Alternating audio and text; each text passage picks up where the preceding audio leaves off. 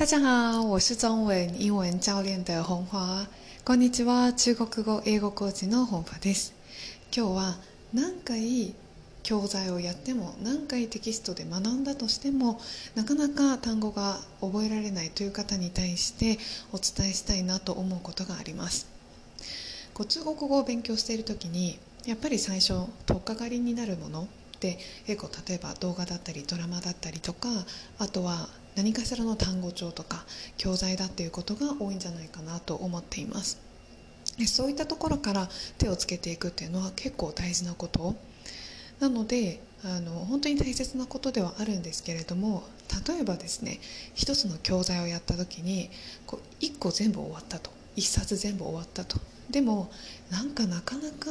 やった中のその単語全然覚えられないってことありませんか？でそういったお悩みっていうのもいただくんですけれども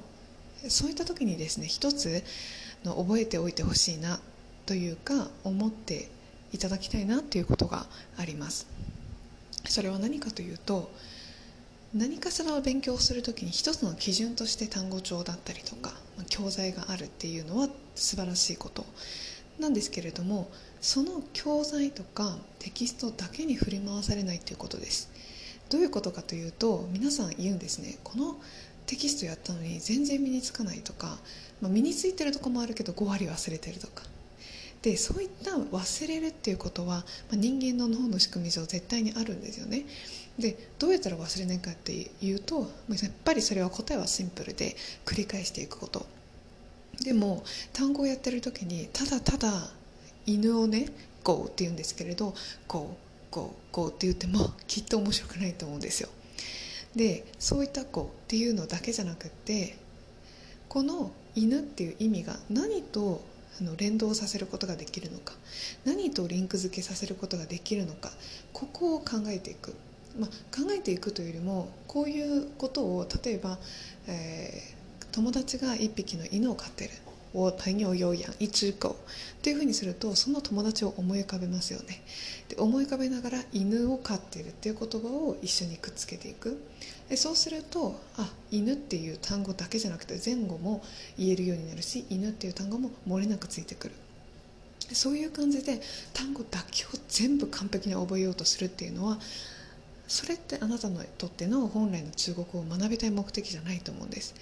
おそらく中国語を学びたいっていうその原動力の中にはテキストを覚えたいからっていう原動力の人はなかなかいないはずです。多分その現地の台湾人とか、まあ、中国語話者と楽しく話したいとかコミュニケーションを取りたいっていう本来の自分の目的があると思うんですよね。なのですけれどなぜかみんなそこをちょっと忘れがちになっちゃうのでもう目の前のことで覚えられない自分が悪いっていうそういう構造をまず捨てていただくそういうんじゃなくってテキストに自分がコントロールされるんじゃなくて自分が言葉を操るために補助してくれるツールっていうふうに考えた方が単語はどんどんどんどん身についていくと思います。ぜひねあの教材が悪いんだとかそういうふうに考えるのではなくって自分の学び方どうしたらいいのかっていうところを考えながらやっていく方がおすすめであります。ということで今日もお聴きくださりありがとうございます。本話の最新情報は毎日ブログで日々更新をしています。インターネット上で中国語、英語コーチ本話と入れていただくとすぐにヒットします。アメーバブログで毎日書いているのでぜひ読んでみてください。ということで今天也谢谢大家收听，期待下次再见面喽，拜拜。